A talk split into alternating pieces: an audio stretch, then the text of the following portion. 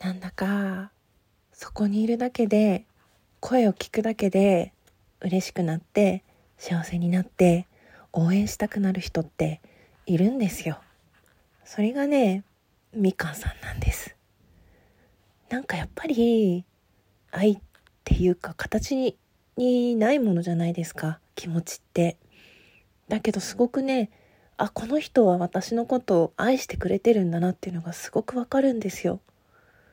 なんかそれがね声を通していつもいつもこうシャワーみたいにバーって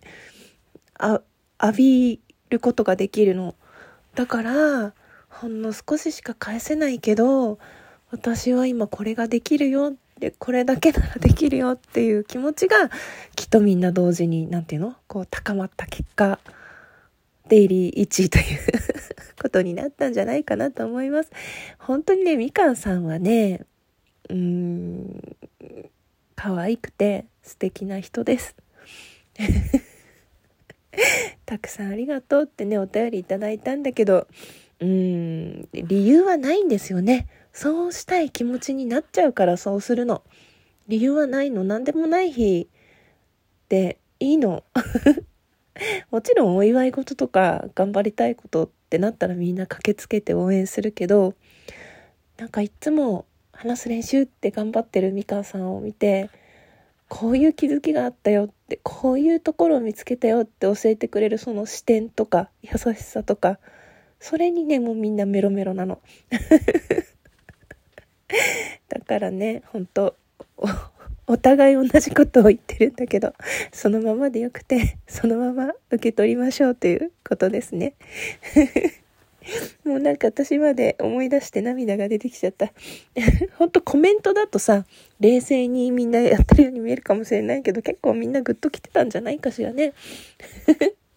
愛って素敵だね。本当にありがとう。これからも一緒に楽しく続けていこうねってことで。はい。もう、いろんなことがね、リンクして、ほんといろんな、ね、思い出がたくさんラジオトークでできて、こんな素敵な人たちに囲まれて、ね、私たちって本当幸せですよね。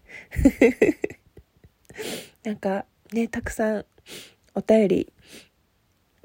書いてくれたけど、全部 読むと泣いちゃうから、ざっくり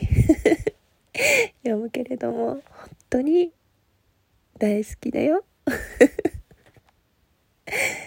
なんか、ね、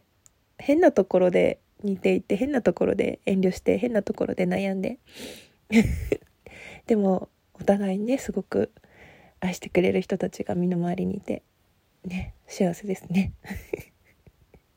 これからもどうぞよろしくお願いします。みかんさんに気がラブ大好きだよ。